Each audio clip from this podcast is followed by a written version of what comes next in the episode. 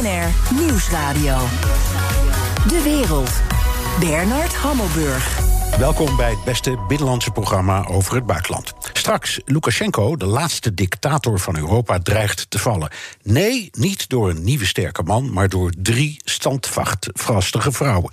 Ik praat erover met reizend correspondent Floris Akkerman, die net terug is uit Minsk. Maar nu eerst. Van Vladivostok tot in Leiden wordt gezocht naar een coronavaccin. Maar nu het aantal gevallen weer toeneemt, waarschuwt de directeur van de Wereldgezondheidsorganisatie dat er nog steeds geen wondermiddel is. A number of vaccines are now in phase 3 clinical trials. However, there is no silver bullet at the moment, and there might never be. Inmiddels zijn er zes vaccines in de laatste testfase. Maar zijn alle onderzoeken naar zo'n vaccin even betrouwbaar? En wat maakt het uit wie de eerste is? Ik praat erover met Marjolein Kikkert, moleculair viroloog... verbonden aan het Leids Universitair Medisch Centrum in Leiden. Goedemiddag. Goedemiddag. Um, even over hoe dat nou ook alweer gaat. Er zijn 165, 165 procent, uh, producenten in de wereld bezig met zo'n vaccin. En dat gaat dan allemaal door die, die fases. Hè. Eerst een klein groepje mensen, dan een grotere groep mensen... dan nog een grotere groep mensen. Dat moet dan weer vergeleken worden met nepmiddelen, placebo's. Hoe vind je nou uh, zo'n enorme populatie en ook gespreid... mannen, vrouwen, jong, oud, ga ze maar door. Waar en hoe vind je dat? ja, geen idee in feite. Want ik heb dat zelf nog nooit gedaan. Uh, maar in feite ja, zijn ze altijd op zoek naar, uh, naar vrijwilligers die, uh, die bereid zijn om zo'n vaccin om mee te doen aan zo'n trial. dus daar worden gewoon mensen gevraagd, zeg maar, of ze mee willen doen. Geronseld. Dus, nou, of, ja, of, of, of, soms gedwongen, maar daar komen we nog wel over te spreken. Nee, nou ja, goed, in ieder geval niet voor zover ik weet inderdaad. Maar ja, nee. dat, dat, in, in dit geval is de druk en de tijdsdruk natuurlijk ook zo groot dat ja, je wel eens Precies. zou kunnen krijgen in die richting. Ja. Die tijdsdruk is inderdaad enorm. De hoogste viroloog in Amerika, Dr. Fauci, zegt... het zou best eens eind 20 of 21, begin 21 kunnen lukken. Wat denkt u? -hmm. Nou ja, als je het inderdaad een beetje bijhoudt en je ziet wat voor activiteit er nu allemaal is. En inderdaad dat er dus een aantal al in fase 3 bezig zijn. En ook de snelheid waarop zeg maar, de fase 1 en 2 uh, doorlopen zijn. Ja, dan denk je toch dat, uh, dat men is echt heel hard aan het werk. Uh, en dus inderdaad, er worden natuurlijk ook claims neergelegd nu door een aantal partijen. Zo van we kunnen inderdaad tegen het eind van het jaar al produceren. ja, dus dat zou erop kunnen wijzen dat iedereen in ieder geval ontzettend hard bezig is om dat zo snel mogelijk voor elkaar te krijgen. Um, dus ja, ik zou denken eind dit jaar, begin volgend jaar, ja. dat het mogelijk zou nou, moeten zijn. Maar nieuws. uiteraard moeten we nog even wachten nee, uh, op al die uh, resultaten. Nee, we ja. gaan u er niet op afrekenen, maar het is wel heerlijk nee. om te horen. Wat ik zou zeggen. Ja. ja. U werkt mee aan dat vaccin in Leiden. Dat uh, klopt. Het wordt gemaakt in een samenwerking tussen Janssen Pharmaceutical met de Leids mm -hmm. Universiteit. Hoe staat het daarmee? Nou, op zich goed, zeg maar. Uh, zij uh, lopen een beetje achter misschien op de koplopers. Uh, want ze zijn nog niet toe aan de fase 3, hoewel die wel in voorbereiding is, uiteraard. ze zijn vorige maand begonnen met een fase 1-2. dus dus nou ja, om te zien of het vaccin geen bijwerkingen krijgt, zeg maar. Dus op zich gaat het goed. En ook de resultaten die ook recent zijn gepubliceerd, geven aan dat het ontwerp in ieder geval goed in elkaar lijkt te zitten. De juiste responsen opwekt. en dus een goede kans maakt dat het ook werkelijk werkt. Ja, nou, ook dat is goed nieuws. Horen we ook graag. Um, ja. Die fase 3, hoeveel mensen moeten daaraan meedoen? Ja, ook daar heb ik niet zoveel verstand van. zoals gezegd, en zoals je zelf al zegt, ik ben moleculair viroloog. Dus ik, ik ben echt op de kleine, uh, het kleine oppervlak bezig. Dus dat soort organisatie, dat weet ik niet. Uh, maar meestal gaat het wel om tienduizenden mensen, zeg ja, maar. Die, echt, die heel veel fase 3, uh, ja, precies. Ja. Volgens de WHO zijn er zes ontwikkelaars die in de laatste testfase zitten. Het Amerikaanse Moderna, het Chinese Sinopharm, als ik het goed zeg. Mm -hmm. Duitse ja. BioNTech. Gebruiken die allemaal dezelfde methode als u? Of is dat mm -hmm. een totaal ander vaccin? Nou, sommigen gebruiken wel eenzelfde soort ontwerp, zeg maar. Dus uh, uh, Oxford hè, is ook eentje, die is eigenlijk uh, ook heel erg in de koplopers. Die gebruikt ook een, eenzelfde ontwerp. En dat is gebaseerd op een, een in feite een onschuldig chimpansee-virus. wat niet ge gevaarlijk is voor mensen. En dat gebruik je als een soort platform of vehikel. en daar zitten dan kleine stukjes van het nieuwe SARS-coronavirus 2 in gemaakt. en nou ja, dat, zo zo, maak je dus een vaccin. Dus dat Oxford-vaccin zit zo in elkaar. Dat Janssen-vaccin, waar we zelf aan meewerken, zit ook ongeveer zo in elkaar. Um, wat, wat de Chinese partijen doen, dus Sinopharm en uh, ook Sinovac blijkbaar heb je nog. Uh, die hebben een andere strategie. Uh, voor zover ik heb begrepen, die gebruiken in, in, geïnactiveerd virus. Dus in feite wat je doet is virus um, kapot maken. Dus zorgen dat het geen infectie meer kan veroorzaken. Maar de onderdelen van het virusdeeltje zitten daar dus nog in.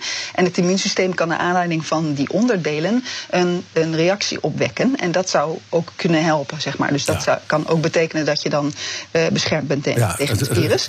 Klinkt als ja. een soort ouderwets soort uh, ja. uh, antigif bij slangenbeet of zo. Precies. Je, ja, je ja, inderdaad. En de, ja, dat is heel basic. Je, dus in feite neem je gewoon het virus, je zuivert daar een hoeveelheid van op en je maakt dat stuk, zodat het niks meer kan doen. Maar wel, je kan het dus wel laten zien aan het immuunsysteem, want dat is in feite de, he, de bottom line van het vaccin. Je laat het virus of een stukje daarvan zien aan het immuunsysteem, zodat hij weet wat hij moet doen, zeg ja. maar. Um, u weet behoorlijk goed wat anderen doen, niet van allen, maar u zei bijvoorbeeld wat ze in Oxford doen, dat weten we tamelijk nauwkeurig. Ik, ik mag aannemen dat ze wat, wat ze bij Moderna doen in Amerika bijvoorbeeld, dat u dat ook wel aardig in, in beeld hebt.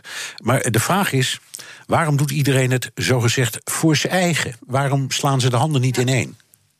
Nou ja, dat is nou de vraag. Maar op zich, ja, zo van. De, de, je hebt dus die verschillende ontwerpen. En dat wil ook zeggen dat je verschillende technieken nodig hebt om zo'n vaccin in elkaar te zetten en te testen.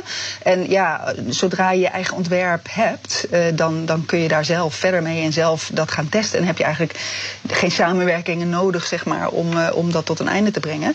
Dus uh, ja, er zijn in het begin gewoon een aantal keuzes gemaakt door al die partijen. Welk platform gaan we gebruiken? Dus of zo'n virus achtergrond of inderdaad uh, geïnactiveerd virus of nou ja, Moderna gebruikt dan weer een andere techniek. Uh, en nou ja, vervolgens kan je in feite heel veel zelf doen. Dus op zich, ja, nee, er, er is inderdaad voor zover ik weet niet heel veel overleg geweest. Nee, en is dat ongebruikelijk? Is dat, laten we zeggen, bij de, bij de, de jaarlijkse of tweejaarlijkse ontwikkeling van een nieuw uh, onderdeeltje van het griepvaccin, waar altijd iets moet, aan moet worden ja. toegevoegd? Is dat mm -hmm. ook ieder voor zich? Of is dat veel meer een mondiaal uh, verhaal? Nou ja, goed, ik, ik, weet daar ook niet alles van, maar ik weet wel dat er wel wordt gecoördineerd. En er moet natuurlijk in dat geval worden gekozen, maar, op grond van wat er in het veld uh, rondgaat aan influenzavirussen. Om te zorgen dat het vaccin wat je dan ontwikkelt elk jaar, dat dat ook gaat werken tegen de stammen die in de natuur aanwezig zijn en die dus mogelijk uh, uitbraken kunnen veroorzaken. Dus dan moet er wel, wel zeker uh, gecoördineerd worden. En dan is het volgens mij wel zo dat er een soort van centrale club is die dat inventariseert hoe het in het veld is met al die virussen, zodat iedereen de juiste keuzes kan maken. Ja. Ja, in dit geval hebben we te maken met één virus en dat is er volgens nog gewoon nog één. Hij verandert ook niet heel erg hard op dit moment, dus iedereen weet wie de vijand is, zeg maar. Ja. Uh, dus daar hoeven we geen overleg over te hebben. En dan is het vervolgens de vraag van, uh, oké, okay, welk ontwerp kies je om zo'n vaccin te maken en okay. dan te testen. Ja.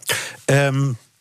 U werkt met Janssen Pharmaceutical. Dat is onderdeel tegenwoordig van het Amerikaanse Johnson Johnson als uw vaccin er nou is, zeggen dan de Amerikanen dan: wij zijn eigenaar, dat is van ons. Ja, ook daar ga ik niet over. maar uh, ja, dat weet ik dus niet. Uh, dat vraag ik me eerlijk gezegd ook af. Ik weet dat niet, uh, wat daar de bedoeling van is. Dit, vaccin wordt inderdaad in Nederland ontwikkeld en getest. nou ja, ook wel in het buitenland, denk ik, voor de fase 3's. Maar um, ja, ik heb geen idee wie daar het eigenaarschap van heeft... of wie daar het zeggenschap over heeft. ja, Johnson Johnson zal daar zeker dat hebben. Dus uh, ja, geen idee wat daar gaat gebeuren. Nee, nou ja, ik denk aan America First. En, en ja, ja, ja.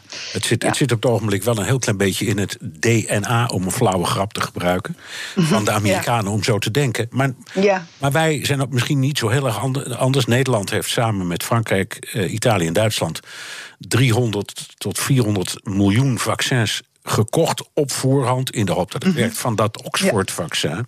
Ja. Um, dus doen wij niet een beetje hetzelfde? Ja, ik bedoel, ik denk dat ieder land uh, natuurlijk uh, moet zorgen dat hij, uh, of in ieder geval wil zorgen, dat hij straks ook toegang heeft tot de beschikbare vaccins die, aan, die worden ontwikkeld op dit moment. Dus er worden allerlei deals inderdaad gesmeed om, om, om dat te bewerkstelligen. Ja. Ehm, dus dat lijkt me gewoon logisch. En het lijkt me dan ook logisch dat inderdaad Europese partijen het binnen Europa zoeken. Uh, dus in Oxford in dit geval.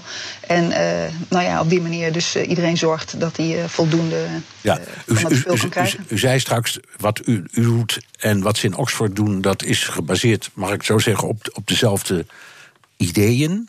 Ja. Dezelfde architectuur. Hetzelfde ontwerp, zeg maar. Ja, ja precies. Um, en Oxford is dan iets verder, hè? begrijp ik. Ja, in de, in die, die, zit, die is dus inderdaad uh, uh, in juni al gestart met de fase 3. In, in die zin zijn ze inderdaad de allereerste die met fase 3 zijn begonnen, voor zover ik weet. Um, uh, terwijl Janssen inderdaad nu net met zijn fase 1-2 begonnen is. Dus in die zin loopt Oxford voor. Ja.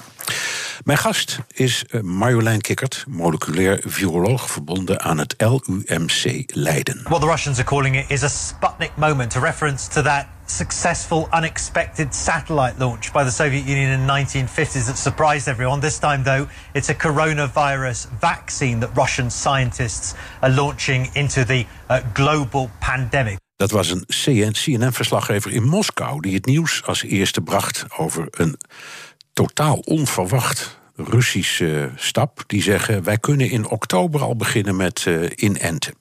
Ja. Dat, dat, is dan een, een, half jaar eerder dan, dan anderen. Hebt u een idee wat ze daar maken? Ja, het schijnt dat uh, ook daar het ontwerp uh, wat zij dus hebben gemaakt lijkt op uh, wat Oxford en Janssen doet, zeg maar. Dus weer die, diezelfde onschuldige virussen als basis. dat is bekend, maar voor de rest hebben zij nog niets gepubliceerd over hun resultaten en over hoe goed dat ontwerp van hen, want er, zit, er zijn altijd wel verschillen. Uh, of dat dan werkt of niet. Dus uh, ja, we weten daar verder heel niks van. Uh, heel weinig van. En het was inderdaad ook voor, voor, voor denk ik, iedereen die hierbij betrokken is... een, verrassing dat zij ook bezig waren. En vooral natuurlijk een verrassing dat ze gelijk claimen... op, enorm korte termijn zover te zijn. Terwijl in ja, de staatjes het idee is dat zij ook maar eigenlijk pas net begonnen zijn... met de fase 1-2, of de 1 alleen zelfs. Dus ehm, ja, hoe, hoe, de, hoe ze dan zo snel in oktober al nou ja, de boel beschikbaar kunnen maken. Dat is natuurlijk uh, ja, ja, interessant. Op ja, vraag. Ja, ja, ja, nou ja, op vraag. Ik, ik, ik doe dan even een clichévraag. Um, als u hoort, oh, de Russen zeggen dat ze geweldig zijn en het eerste zijn en het beste zijn en al klaar zijn, denkt u ja, ja, Russen, uitkijken? Of is dat echt een flauw vooroordeel? Nou, nee ik, ik, ja, nee. ik heb wel de neiging om, om te denken van nou, ja, eerst zien dan geloven. En uh, het is natuurlijk duidelijk dat, uh, dat uh, de, de, sfeer die daar afkomt inderdaad iets van prestige heeft. Zoiets van laten wij proberen de eerste te zijn en dat te claimen. En in feite ja, is dat weer het aloude Rusland tegenover de VS ja. die die sfeer met zich meebrengt inderdaad. Ja, nou, die, die, CNN-vers, die CNN-verslaggever memoreerde Sputnik. Dat was inderdaad de eerste gelanceerde satelliet. Totale verrassing voor de hele wereld. Mhm. Maar die was wel degelijk echt. Ja, dus uh, de Amerikanen wisten niet wat ze overkwam toen dat ding in de jaren 50 plotseling rond de aarde ging draaien. Dus wie weet. Nou ja, dat, ja, wie weet. Dat zou dus in dit geval ook zo kunnen zijn. Uh, maar goed, zoals ik zeg, volgens, de, staat, of volgens de, de, bekende gegevens zijn ze nu net begonnen aan fase 1. Ze zullen heel, heel, heel snel moeten zijn met hun, met hun testen, zeg maar. Willen ze inderdaad in oktober zover zijn. Maar ja, als ze inderdaad op een of andere manier hebben gevonden om dat op die manier te organiseren en dat zo snel voor elkaar te krijgen, ja, dan zou het best eens kunnen dat dat inderdaad lukt. Nou zegt de Wereldgezondheidsorganisatie, kijk uit. Um, uh, Rusland volgt niet de internationale richtlijnen. Volgens, mm -hmm. volgens CNN ook injecteren de wetenschappers zichzelf met het virus. En dat noemen de Russen dan fase 1 en 2. Ja. En fase 3 zou dan gelijk lopen met de eerste vaccinaties. Ja. Uh, dat roept verschillende vragen op. In de eerste plaats, wat is er op tegen? Als je toch proefpersonen noemt, ja, dan kan je het net zo goed bij jezelf doen, toch? Ja, Wat is daarop tegen? Alleen, nou ja, uh, um, als je sec kijkt naar wat dan de resultaten zijn, zeg maar, en je kunt die goed beoordelen. En het zijn wel de juiste hoeveelheid mensen. De groepsgroottes zijn wel volgens de regels, zeg maar. Ja, dan zou ik zeggen, op zich sec gezien, uh, heb je dan je resultaat. Uh, wie het dan nog is. Want als, als de wetenschappers die zichzelf injecteren gewoon passen in, in het profiel van, van, getest, van testpersonen, zeg maar. Dan, ja, dan, gaat, dan is, zijn de resultaten net zo betrouwbaar in, in feite. Dus, ja. In die zin, wetenschappelijk gezien, zeg maar, is dat geen probleem. Nee, Alleen, je moet een ja, spreiding hebben natuurlijk, hè? Ja. Ja, nou ja, dat ook. Weet je, normaal zijn er allerlei zoiets van probeer je dat zo goed mogelijk te doen, eh, zo breed mogelijke eh, populatie, zodat je goed mogelijke afspiegelingen hebt van je bevolking, et cetera.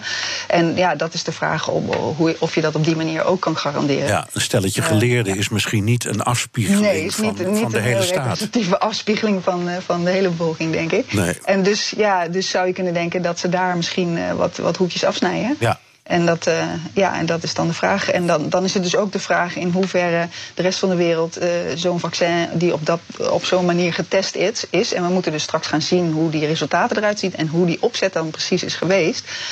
Of men dan zal accepteren dat dat goed genoeg gedaan Ja, is. ja, hetzelfde verhaal gaat over China trouwens. Dat die ook, ik zal maar zeggen, hun, hun eigen personeel inspuiten. Ja, ja, ja. Net zoiets, hè? Ja, dat denk ik ook. Ja, zo, ja, nou ja, goed, dezelfde situatie een beetje. Ik bedoel, Chinese, eh, daar in China zijn wat meer mo- eh, dingen mogelijk, eh, blijkbaar, wat dat betreft. En ja, in dit geval zou dat dus natuurlijk wel gunstig kunnen Ja, zijn. nou goed. Op die manier toch wel veel sneller je proefpersonenpopulatie bij elkaar krijgt. Ja. Ja. Zou, zou u zichzelf inspuiten in zo'n zo'n Russische of Chinese configuratie? Want u doet nee, als ik daar was, ja, dat weet ik niet. Nee, nee, maar- maar u- u werkt er- zich- u werkt ja, eraan, ik werk dus, eraan. Nou, zeg maar, het vaccin waar wij aan werken en ook dat van Oxford. En eh, nou goed, weet je, dus die, die, ik heb zeker de indruk dat dat geen eh, gevaar oplevert of dat dat veilig zal zijn. Zeg maar. Die resultaten van die fase 1, 2 geven duidelijk aan dat daar geen problemen zijn. Dus ik zou op zich geen enkel probleem hebben om mezelf in te laten spuiten zeg Nee. maar, met het vaccin. Eh, zelfs niet voordat de fase 3 is geweest, zeg maar, omdat, ik weet, omdat je dan weet dat in ieder geval het vaccin geen, geen vervelende bijwerkingen geeft of andere problemen. Ehm, dus dat is geen probleem. Nee, Ehm, ik vind het stoer. Ehm, ja. eh, welk vaccin het nou ook wordt, hè? stel dat die derde te- testfase succes- succesvol is, wat, wat, wat gebeurt er dan? Kan het dan direct de markt op? Ja, dat is inderdaad ook een interessante vraag eh, waar ik eigenlijk het antwoord niet heel goed op weet. Maar ik denk in, in het licht van, van de haast die er natuurlijk is wereldwijd, wijd, eh, dat inderdaad het zo is dat zodra de resultaten van die fase 3's eh, terugkomen en duidelijk is dat het ook inderdaad effectief is, dat het dan op de markt mag. En dat het gewoon. En want in feite bepalen commissies op dat moment, naar aanleiding van die resultaten, of het goed genoeg is en wanneer en hoe dat op de markt kan komen. Maar ik verwacht dat als die resultaten er goed uitzien, dat ze inderdaad meteen kunnen beginnen. Ja, ik, ik denk aan twee dingen. Ehm, in de eerste plaats werkt het. Nou, dat is vanzelfsprekende. Maar ook zijn er bijwerkingen. Die, eh, hoe groot is het gevaar dat je er iets engs van krijgt? Op ja, termijn. nou ja, ik denk, ja, de, de, die fases die beginnen met de testen daarop. Dus zo van je wil zeker weten, want dit, dit spul gaat natuurlijk in grote hoeveelheden gezonde mensen. En dat, dan, dan wil je dus niet dat daar ellendige dingen mee gebeuren, zeg maar. Ehm, dus dat wordt heel goed onderzocht. En dat zijn die fase 1 en 2 waar dat heel goed bekeken wordt. Ehm, ja, misschien is het wel zo dat in echt lange termijn effecten kun je in dat soort trials nog niet bekijken. Want dat gaat dan over maanden, maar niet over jaren bijvoorbeeld. Eh, alleen het voordeel van, van zeg maar, bijvoorbeeld de Oxford en Janssen ontwerpen is dat die backbones, dus die platformen, zijn al eerder gebruikt hè, voor, voor het maken van andere vaccins. Dus dat vehikel, dat, daar weten we al van dat dat ook op lange termijn eigenlijk geen problemen geeft. Ehm, dus zelfs als dat nu niet kan worden getest voor dit specifieke eh, vaccin, dan denk ik nog dat de kans heel klein is dat eh, daar vervelende dingen mee kunnen gebeuren. Ja, nou dat is ook wel geruststellend. Omdat je denkt, ja, ik ben oud genoeg om eh, mij de Softenon-affaire te kunnen Ja. eh, te herinneren. Ja. Dat was een pijnstiller in de jaren zestig. ehm, die, die, die, eh, voor zwangere vrouwen. En die, die leidde dan tot afwijkingen bij pasgeboren kinderen. Je had ook DES. Dat was, Mhm. dat was ook zo'n middeltje voor zwangere vrouwen. Ik meen om misselijkheid te onderdrukken. Daar zijn ook rampen mee gebeurd met de, Mhm. Ja. de baby's daarvan. Ja, Ja, dus dan denk Ja. je altijd, ja, zou zoiets met zo'n zo'n vaccin ook kunnen gebeuren? Ja, nou ja, theoretisch kan je dat niet uitsluiten, eh, zeg maar. Eh, zo hoort het al als wetenschapper om dat te zeggen. En dat is ook terecht, want je, kan nooit iets helemaal uitsluiten eh, of iets misgaat. En dit zijn natuurlijk voorbeelden eh, eh, waarbij het mis is gegaan. Eh, maar dan moet je bedenken dat er duizenden medicijnen in die tussentijd ook zijn ontwikkeld waar nooit geen problemen mee zijn geweest. Dus Tuurlijk, nee, je, ik- ik- over ik het algemeen is waar. ja, het is natuurlijk duidelijk. Maar ehm, dus nee, eh, je kan, niet, je kan niet helemaal uitsluiten dat dit soort ellende eh, gebeurt. En in, in het licht van het feit dat het de bedoeling is dat er heel veel mensen hiermee behandeld worden, is dat natuurlijk wel iets waar je echt niet aan wil denken. Ehm, maar eh, ja, ik, ik denk in dit geval, omdat die platforms al eerder zijn gebruikt en goed worden getest nu, dat het eh, dat in principe, nou ja, goed, dat de kans heel groot is dat dit veilig is. geen, geen eh, problemen met eh, eh, baby's met ernstige ziektes. Maar je denkt ook altijd Nee. aan, ja, dat is ook. Bij alles denk je altijd, zou het kankerverwekkend zijn? Kan ik er plotseling vier jaar later een enge ziekte van krijgen? Ja. Is dat iets goed, waarvan u zegt, ja, dat mag je ook niet uitsluiten? Of zegt u tegen mij, kom op zeg, dat is echt onzin? Nou nee, ja, dat, maar dat kan ik niet zeggen, want je kan het nooit uitsluiten. Het blijft een medicijn. En bij alle medicijnen, eh, ja, dat zijn dus natuurlijk eh, spullen die je, die je aan, eh, in dit geval ook aan gezonde mensen geeft. En die een invloed kunnen hebben op dat menselijk lichaam.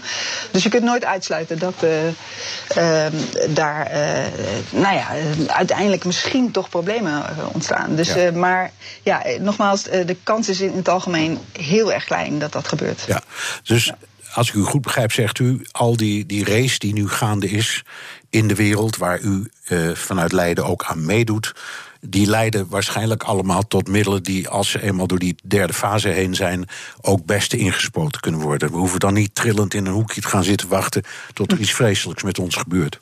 Nee, dat, dat zou ik denken van niet. Het is niet voor niks dat ze op die manier getest worden. Dat is echt bedoeld om te zorgen eh, dat het eh, goed duidelijk is eh, of het veilig is en of het werkt. Dus als dat is bewezen met die testen, dan zou ik me geen zorgen maken. We zijn met z'n 7 miljarden in deze wereld. Eh, en als er nou de komende maanden, of eh, wat u zegt, misschien in, in het eind van het jaar, begin van het volgend jaar, als ik u mag geloven en dokter Fauci mag geloven, eh, dan hebben we er misschien, of dan hebben we er misschien een paar.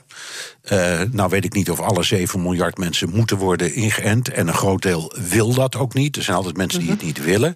Maar toch, je praat over miljarden doses. Hoe werkt dat? Kunnen we dat?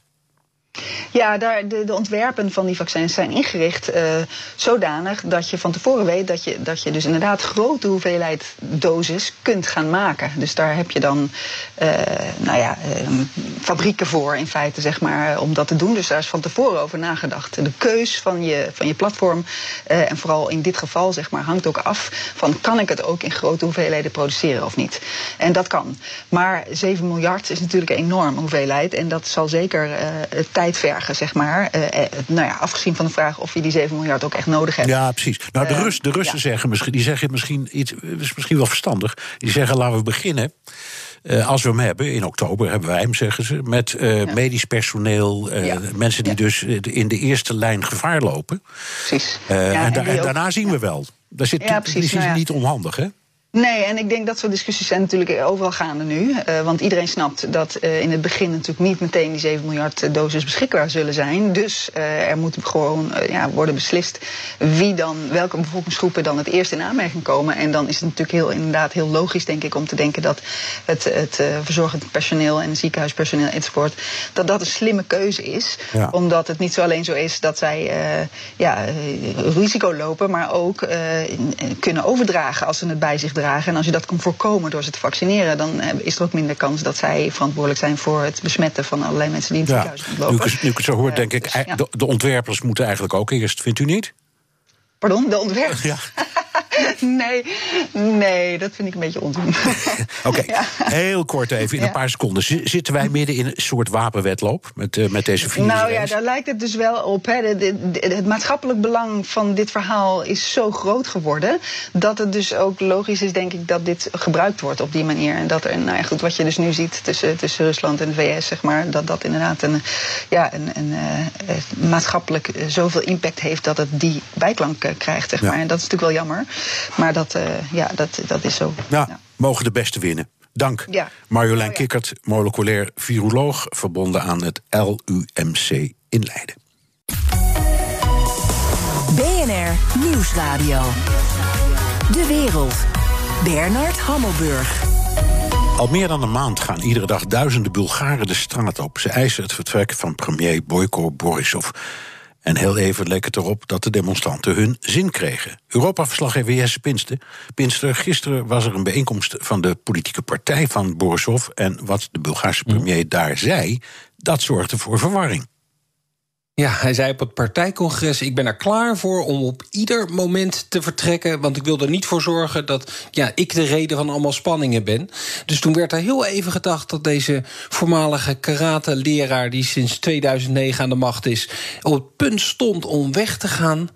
Maar dat bleek natuurlijk weer niet het geval te zijn. Wat Borisov eigenlijk wilde doen is zijn coalitiegenoten een paar voorstellen voorleggen om de politieke crisis op te lossen. En daar zal er eentje bij zitten waarin hij dan ook gaat aftreden. Maar het lijkt er toch sterk op dat hij vooral aan de macht wil blijven. En zelfs bij dat ene scenario dat dan wel zijn eigen partij, de GERB, dat die wel aan de macht moet blijven. Want hij roept de hele tijd van ja, ik heb een regeerakkoord ondertekend en daarin staat dat we onze termijn zullen gaan afmaken. En dan denk ik, ja, dat is een intentie en volgens mij niet een afspraak die je kan maken. En een ander argument wat Borisov keer op keer gebruikt is ja, dat het gewoon onverantwoordelijk zou zijn om de regering ten val te brengen midden in de coronacrisis. Nou ja, daar denken de mensen op de straat toch echt uh, heel anders over. Ja, precies. Want waarom gaan die Bulgaren iedere dag de straat op? Het is eigenlijk gewoon corruptie. Een groeiende irritatie over geld wat je aan een politieagent moet geven als je wordt aangehouden. Of nou, neem het, voorst, uh, het voorbeeld van het, het worstenschandaal. Dat is een beetje een paar jaar geleden, 2017 was dat. Een parlementariër van de partij van Borisov. Die wilde 4000 kilo sujuk. Dat is een, een pittige gedroogde worst. Die wilde die van een zakenman hebben. En hij zou daarbij gezegd hebben: ja, dat is voor Borisov, de premier er is geen bewijs dat er ooit Sujuk ook echt bij de, uh, de premier terechtgekomen is. Nee, en zoveel worstjes kan die man nooit op. Nee, maar dat moet hij dan weer uitdelen waarschijnlijk of zoiets. Kijk, het is natuurlijk een beetje een, een grappig voorbeeld. Maar uh, kijk, Bulgarije, dat is wel het meest corrupte land... wat, wat daar is binnen de Europese Unie... volgens onderzoekers van uh, Transparency International. Ook het armste land trouwens in de EU. Ja, corruptie is uh, al heel lang. Het schandaal waar je over praat is een paar jaar oud. Wat was de reden dat een maand geleden de mensen plotseling opnieuw gingen demonstreren? Ja, dat heeft vooral te maken met rijke zakenmannen die beschermd worden door de regering. En degene die echt de, de lont in het kruidvat uh, stak, dat was een maand geleden een, een politicus van uh, de oppositie. Die was in een rubberbootje gaan zitten. Daarmee was hij naar een stuk strand aan de Zwarte Zee gegaan. Dat is, nou ja, strand, dat is in principe publiek. Alleen dit stukje strand, dat, ja, een rijke zakenman had dat zich uh, eigenlijk toegeëigend. En toen hij op dat strand kwam, toen werd hij ineens geconfronteerd met speciale troepen van de veiligheidsdiensten. Die dus blijkbaar ook dingen doen voor deze rijke zakenmensen. En er was natuurlijk een, een stunt van de oppositie, maar die bevestigt welke, het, het, beeld wat veel Bulgaren hebben: dat de, de politiek en, en de rijke ticonen in het land, dat die elkaar een beetje de hand boven het hoofd ja. houden. Dus ja, dit leidde dan tot die, die demonstraties waarbij ze kruispunten blokkeren in de hoofdstad, onder andere. Um, het, het, was zeg maar de druppel die de emmer deed overlopen. Vervolgens heb je dan Borisov.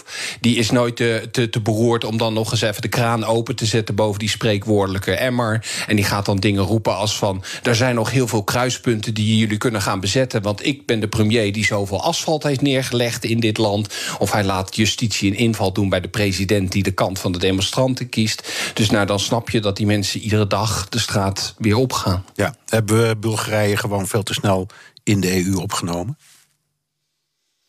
Nou laten we zeggen dat er in ieder geval een reden is dat ze nog steeds niet in Schengen zitten. Weet je, dat de, EU met de toegang tot het, het, het vrij reizengebied nog een stok heeft om ze mee te slaan. Om, om Bulgarije misschien een beetje te dwingen om dingen anders te gaan doen tegelijkertijd, je kan wel zeggen dat Borisov zelf vrij goed geïntegreerd is in de EU. Omdat hij als, als lid van de Christendemocratische Europese Volkspartij toch echt bij de, de machtigste familie in Europa zit. Onder andere de familie van Ursula von der Leyen, de voorzitter van de Europese Commissie. Dus dan krijg je dat ondanks al die demonstraties de Duitse minister van uh, Defensie. Weet je wel, die, die vrouw die ooit Angela Merkel zou gaan opvolgen, wat niet doorgaat. Dus de Annegret Kramp-Karrenbauer, dat die nog eventjes langskomt. Of dat dat de, fractievoorzitter van de EVP in het Europese parlement, de heer Manfred Weber, nog even met een statement komt met volledige steun. En dat Borisov juist degene is die, die ja, het, het succes van Bulgarije in Europa noemde die het. Weet je, en dat is dus ook, ook een kaart die Borisov steeds speelt. Van ik ben de enige die dit land op een Europese koers houdt. Het is ook niet voor niks dat zijn partij, die GERB, die afkorting, die staat voor Burgers voor de Europese Ontwikkeling van Bulgarije. Maar weet je, het is duidelijk het steeds meer een schets te worden. We, kunnen niet zonder hem. te geloven. We kunnen niet zonder hem, Jesse. En we kunnen ook niet zonder jou, Europa-verslaggever Jesse Pinster. Wilt u meer horen over het spel in Brussel? Luister dan naar de podcast Europa Mania van BNR en het FD. De Donald Show. Tijd voor een update uit de United States of Trump met onze correspondent in Washington, Jan Posma. Jan, eerst even kijken naar Joe Biden. Die komt definitief niet naar zijn eigen conventie, waar hij formeel genomineerd moet worden. Ja, precies. Waar het toch wel belangrijk is om aanwezig te zijn. Maar vanwege corona ja, was al die hele uh, conventie zo'n beetje online verplaatst. En nu dus ook die speech van beide in Milwaukee uh, geannuleerd. Hij komt, uh, hij komt gewoon niet meer. En hij gaat zijn speech doen vanuit Delaware, zijn thuisstaat. En dat is dan ook meteen de bevestiging van iets ja, dat we eigenlijk natuurlijk wel wisten. Maar wat voor veel mensen hier toch nog wel even slikken is. deze campagne wordt gewoon heel anders dan normaal. Er is vrijwel niemand meer in Milwaukee voor, voor die conventie. we krijgen geen stadion vol juichende democraten. Geen, geen show van een paar dagen. Maar het wordt een soort hele lange ja, Zoom-call met, met speeches en vooropgenomen filmpjes. Een beetje saai dus. Ja, N niet leuk voor jou en mij om heen te gaan, hè? Als, we, als we er al in zouden komen trouwens. Hoor. Nee, nou ja, oké. Okay. uh, de Republikeinse conventie is ook al helemaal uitgekleed. Wat gaat Trump doen? Ja, die zoekt nog naar een plek uh, voor zijn speech. Uh, ja, die Republikeinse conventie is ook niks van over. Was al een, paar keer verplaatst. Hè. En uh, ja, Trump die heeft nu verteld aan, het, aan Fox News... dat hij het graag thuis wil doen, in het Witte Huis. En dan het liefst op de South Lawn, dat grote grasveld... met uitzicht op Washington Monument. Trump zegt, ja, dat is eigenlijk gewoon het makkelijkste... want dan hoeven we ook geen extra beveiliging te regelen. Hoef ik niet op pad, kunnen het lekker vanuit... ja, kan ik zo vanuit mijn slaapkamer er naartoe lopen. Maar daar is ook meteen gemor over, want mag dat eigenlijk wel? Uh, volgens de Hedge Act, een, een wet, uh, mogen overheidsmiddelen en ambtenaren uh, niet worden ingezet voor een politieke campagne. Nou ja, en nu zou dus het, het Witte Huis worden ingezet in zo'n campagne. En, en ja, ook heel wat werknemers. Dus democraten die, die zijn daar helemaal niet blij mee. die protesteren al. En die vinden het natuurlijk ook niet leuk, omdat Trump nu heel mooi de presidentkaart kan spelen vanuit het Witte ja. Huis. Terwijl Biden, ja, die weet niet waar hij zijn speech uh, kan houden. Nee, en uh, het is ook waar. Het, het, Witte Huis is niet van de president, maar van het volk. Dus uh, wil hij maar even wegwezen voor een politieke speech. ik begrijp het ja. wel hoor. Oké. Okay, Trump zegt trouwens ook, ik heb nog een alternatiefje. Want hij zegt van, joh, ik ken ook nog wel een mooi hotel op fietsafstand. mijn, mijn, naam staat er met grote gouden letters op. Ja, de Trump-campagne is bang dat Biden niet mee zal doen aan de debatten. Ja, er zijn een paar opiniestukken verschenen in de kranten hier. Uh, waarin gesuggereerd werd van, door, door opiniemakers van beide. die moet gewoon niet debatteren. bijvoorbeeld tot Trump zijn belastingpapieren vrijgeeft. Nou, rechts-Amerika heeft dat opgepakt. Die zeggen: uh, zie je, dit is een voorbeeld dat Biden gewoon helemaal niet durft. En ja, we hebben het er al vaak over gehad. We zien hem inderdaad amper op de campagne. Er is ook geen campagne. Uh, maar hij laat zich bijvoorbeeld ook niet echt kritisch interviewen. Zoals Trump dat de laatste paar, uh, tijd een paar keer heeft gedaan. Maar dit is echt niet waar. Er staan gewoon drie debatten gepland. Uh, Biden staat, doet daar ook aan mee. maar ja, Trump die staat natuurlijk achter in de peilingen. die ziet Biden over zijn eigen woorden struikelen. Dus die wil in debat, die wil aanvallen. En de Trump-campagne heeft daarom gevraagd om een extra debat. En als dat niet mag, dan willen ze in ieder geval het laatste debat van eind oktober naar begin september verschuiven. En dat heeft wel een goede reden, want steeds meer mensen gaan via de post stemmen. En vanaf 4 september kan je dat ook al in North Carolina. Dus daar zit wel een idee achter. Ja, ja, daar is inderdaad wel wat voor te zeggen. Nog even, misschien de grootste kanshebber uit de Amerikaanse verkiezingen. Uh, Kanye West, de rapper, die probeert nog steeds op verschillende plekken op het stembiljet te kopen. En hij krijgt hulp van de Republikeinen. Ja, ja, dat is wel bijzonder hoor. Uh, Kanye is natuurlijk uh, al veel te laat in veel staten. Die, die maakt ook helemaal geen kans om president te worden natuurlijk. Hij heeft ook geestelijke problemen ook nog eens. Dus dat, dat ja, allemaal problemen eigenlijk aan zijn kant. Maar hij probeert het toch nog om op het stembiljet te komen in veel staten. Trump zei dat van eerder, ja dat is prima. Dan kan hij wat stemmen wegtrekken bij Biden. En nu blijkt dat in meerdere staten republikeinse campagnemedewerkers en advocaten hem aan het helpen zijn. En dat, dat kan toeval zijn, maar democraten geloven dat toeval niet natuurlijk. Uh, ook bijvoorbeeld in de staat Wisconsin, een belangrijke swing state... waar Trump uh, eerder met miniem verschil won... daar probeert West nu op het stembiljet te komen. Nou ja, hij kan dan misschien een heel klein beetje uh, wat wegtrekken, het verschil maken.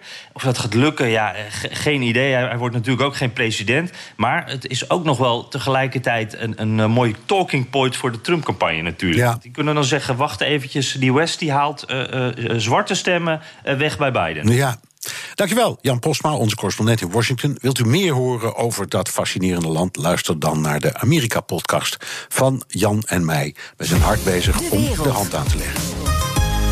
Wit-Rusland maakt zich op voor de spannende verkiezingen, spannendste verkiezingen sinds de val van de sovjet Belarus has been ruled by one man for 26 years now, but never has his grip on power looked so shaky. We've witnessed hundreds of activists and journalists being arrested and jailed in what people say is the most brutal crackdown they've ever known here. Een uh, BBC-verslag uit Minsk was dat. De oppositie in het land heeft zich verenigd en hoopt zo een einde te maken aan 26 jaar alleenheerschappij van de zittende president Alexander Lukashenko. Ik praat erover met Floris Akkerman, reizend correspondent en maker van de BNR Perestrojkast.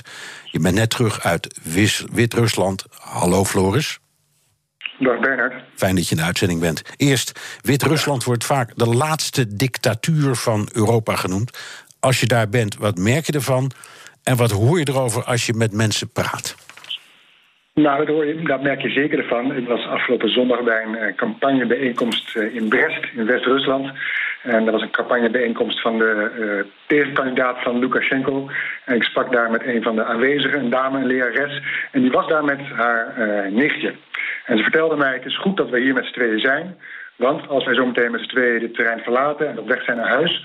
Stel, er gebeurt mij wat, met mij, met, met, met mij iets, dan heb ik altijd nog mijn nichtje die uh, alarm kan slaan. Want wat je ziet in Wit-Rusland momenteel is dat de geheime dienst mensen van de oppositie gewoon van de straat plukt en meeneemt en ontvoert. En ja, als jij in je eentje bent en je loopt daar rond als oppositielid en je wordt meegenomen, en niemand ziet dat, ja, dan ben je spoorloos verdwenen en dan is het zoeken naar waar je bent. Ja. Als je met z'n tweeën bent over straat, heb je in ieder geval nog iemand die jou wellicht mogelijk kan helpen. Nou, je moet zelf wel hard kunnen rollen. Vandaag werd uh, een campagneleider van de oppositie, Maria Moros, gearresteerd en weer vrijgelaten. Is dat zo'n ja, vorm van intimidatie? Past dat in dit verhaal?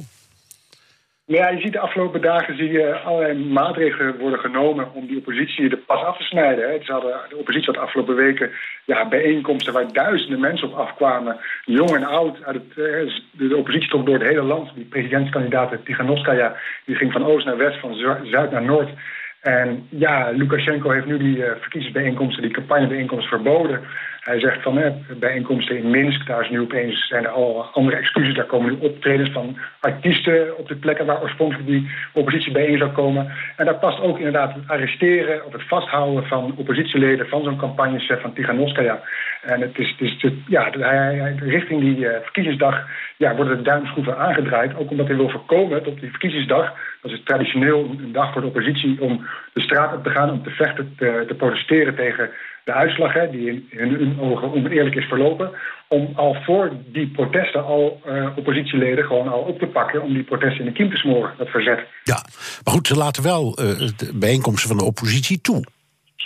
Ja, ja, dat is toch een tijd lang gebeurd. Toch iets van een imago creëren van democratie. Hè. Ook naar Europa, de Europese Unie laten zien van... hé, hey, we, hebben, we kunnen eerlijke verkiezingen houden, uh, eerlijke competitie. Kijk, ons eens uh, goed doen.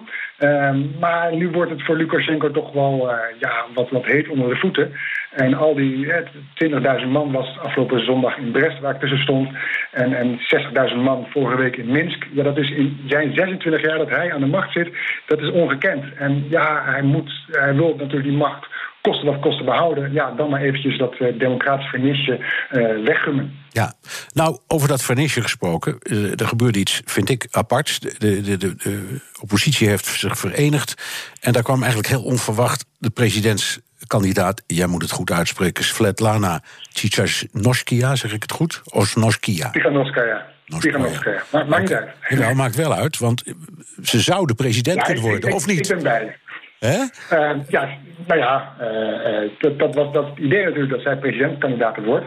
Um, zij heeft zichzelf opgeworpen omdat haar man, een populaire blogger, die had, wilde eerst presidentskandidaat worden, die belandde in de gevangenis. En toen heeft zij gedacht van, ik ga het van hem opnemen. Uh, ik ga het stokje van hem opnemen, overnemen en uh, uh, laat me registreren als presidentskandidaat. En dat is ook zo gebeurd. Waarschijnlijk omdat Lukashenko dacht, ja, dat is een vrouwtje die, die heeft niet zoveel melk om te bokkelen. die, kan ik wel aan. En, um, maar die is uitgegroeid tot, ja, tot het symbool van, van, van verandering van, van wederopstanding en van hoop voor de Wit-Russen om na 26 jaar eindelijk van Lukashenko af te komen. Ja, jij was op een bijeenkomst met, met haar en, en haar aanhang. Hoe was dat? Ja, dat is bijzonder. Dus uh, zij kwam anderhalf uur later, kwam zij, het zou om twee uur beginnen, maar ze kwam om half vier opdagen. Um, anderhalf uur lang, uh, later dus. Waarschijnlijk uh, was ze opgehouden door de verkeerspolitie onderweg. we zouden haar banden van de, de karavaan waar ze mee toert door, door Wit-Rusland zouden zijn lekgestoken. Uh, van de auto's.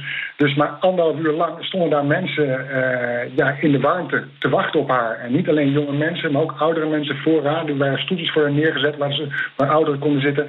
En ja, toen zij, Tiganovskaya, opkwam samen met haar, uh, zijn twee andere vrouwen waarmee zij door het land trekt. Ja, dat was een, een, een gejuich, geapplaudiseer en gezang uh, en van al die mensen om, om haar toe te juichen. En ja, dat, dat, had ik, uh, dat, dat had ik niet eerder verwacht en gezien. Nee, nee. Ik, ik heb naar die beelden zitten kijken. En wat, wat mij opviel was haar, het, of het nou slimheid is of doodgewoon eerlijk. Maar haar verhaal. Dat ze zegt: Ja, jongen, ik ben zo door toeval op deze plek gekomen vanwege mijn man.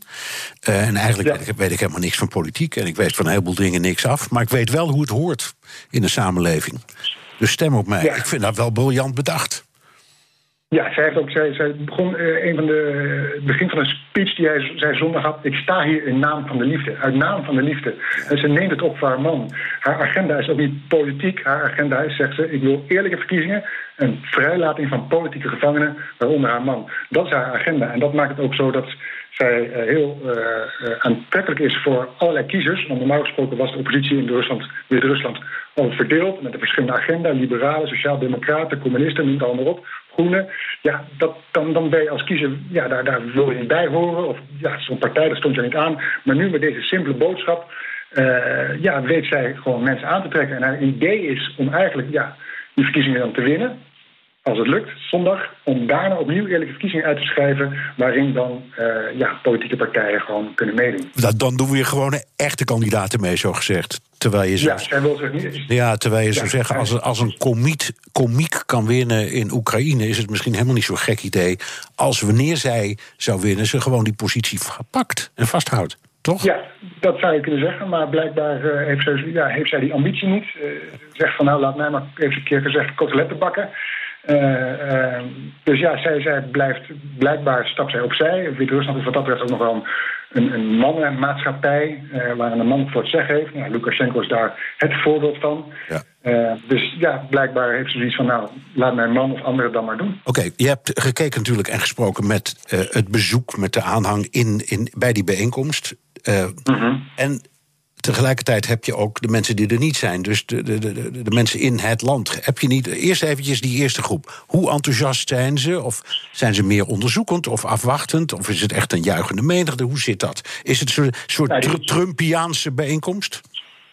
Nou, daar was ik niet bij bij Trump, maar. Nou ja, dat, dat, soort, dat, soort, dat soort enorme enthousiasme. Ja, het is wel enorm energiek als je ertussen staat. Er wordt gezongen, er wordt een, een beroemd Russisch lied van de, de, de band Kino, Perimen, Ik wil verandering. Dat wordt 20, 30 jaar oud. Dat wordt weer uit de kast gehaald en dat wordt, dat wordt uit volle borst meegezongen. Er zit enorme passie in, enorme energie.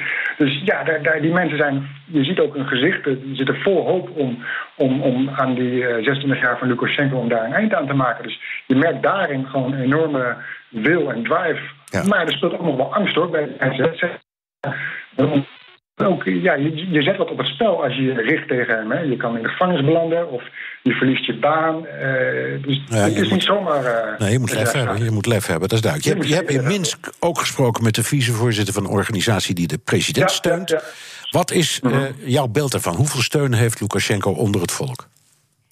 Nou ja, wat hij zei is, ehm, die, die, uh, die, die vicevoorzitter was een, een, organisatie die zich inzet voor de herverkiezing van, van Lukashenko.